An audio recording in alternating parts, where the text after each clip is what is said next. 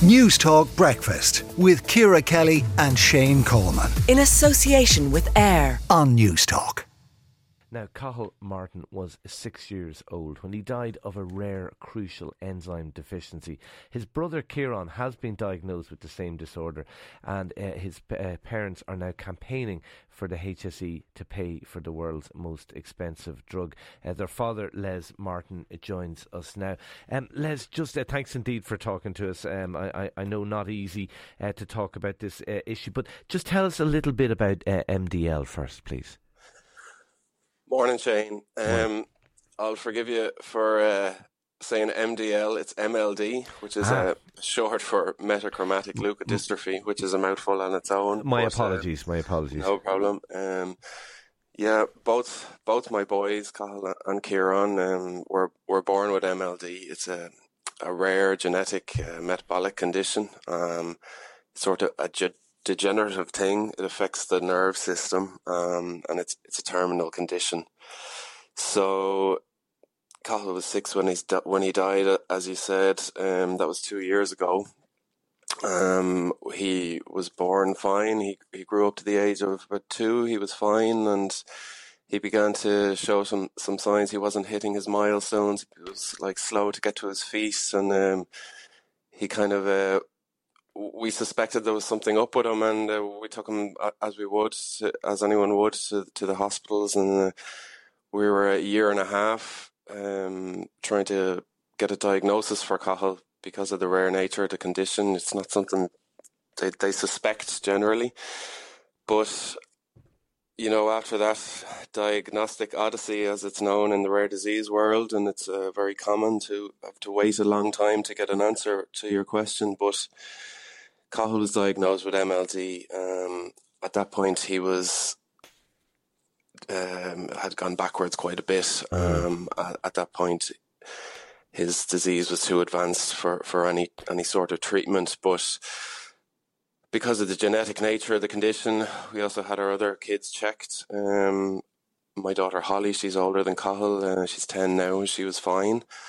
Um, but Kieran, our younger boy, uh, he also was diagnosed with the condition. He was he was just one at the time, and he he hadn't shown any symptoms of the condition. He was still fine, and because of that, um, there was a because he was pre-symptomatic. Let's say there was a, a chance at a trial therapy, which we travelled to Milan to uh, receive. That was almost six years ago now. Um, and, and, that involved the experimental drug um, Libmeldy. Is that how you? Is that the correct? Yeah, Libmeldy is what they call it now. Yeah, at the time it was a trial, and Kieran was part of that trial, and he was uh, treated. We stayed for a while in, in Milan during that treatment, um, and it was very successful. And basically, what it does, it's a gene therapy. These are sort of uh, very advanced and, and new type of therapies, the genetic engineering, and they take out the the stem, the bone marrow stem cells. They do some genetic engineering on them, and they reintroduce them to the body, and that introduces the wow. the gene that was missing, and it produces the enzyme that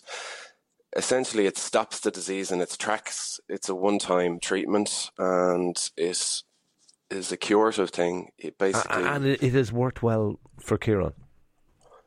Well, Kieran's absolutely fine now. You know, he's at the age of Cathal was when he died. Cathal was the last four years of his life. He was fully paralysed and extremely, extremely ill, um, as sick as any any child could be. A, a terrible thing, a, a, yeah. and a terrible thing for, for you as parents to go through. This drug, you're saying, it, it, it, it really produces results. It really works.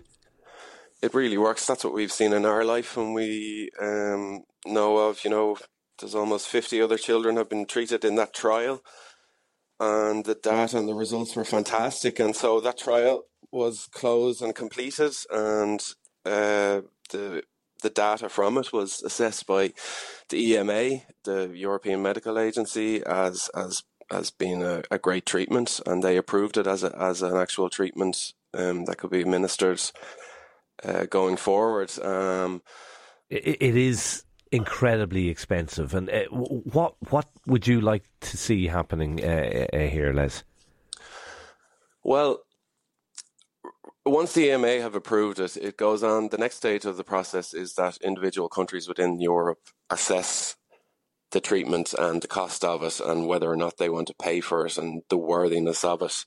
Um, that's happened all over Europe now, and each country, one by one, has agreed with the data and they've agreed to pay for it. It's France, Italy, Germany, the UK, Poland, Austria. All these countries have agreed to um, fund and and provide this treatment for their citizens um, because it's life saving.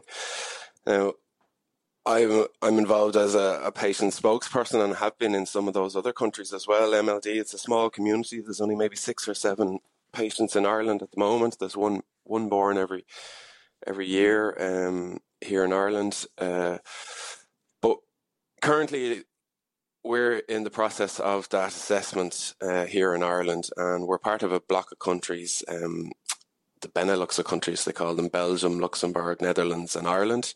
And we kind of club together to negotiate a price as small countries. Mm. Um, it's a good idea to do that.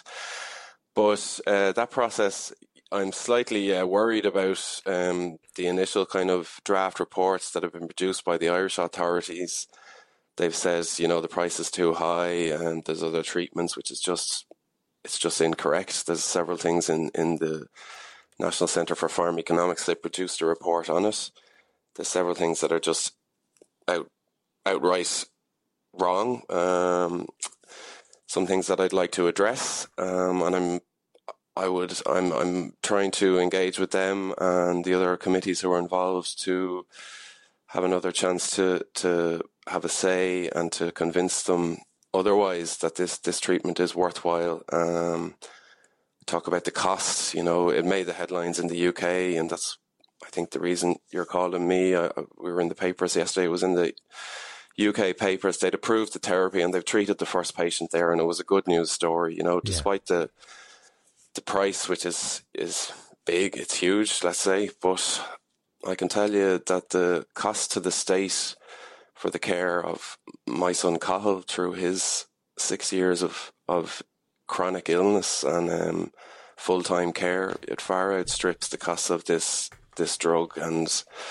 look, we're the only family in the country who's received this therapy, and it's black and white to us. You know, Cathal, life was uh, tougher than than anyone's life should be, um, and he's gone now. Whereas Kieran is absolutely thriving, he doesn't know he has MLD. He knows nothing about it. He's in school. He's living his life as any other normal child should be, and his prognosis is good for the future. You know that he should have a long and full life. Okay, well, look, that that that is uh, good to hear, and, and thank you for talking to us uh, this morning, uh, Les. And and maybe w- if we could stay in touch with you, uh, just to see how your uh, campaign uh, is progressing, we, we would really appreciate that. But thank you so much for talking to us this morning, Les Martin. There, thank you indeed.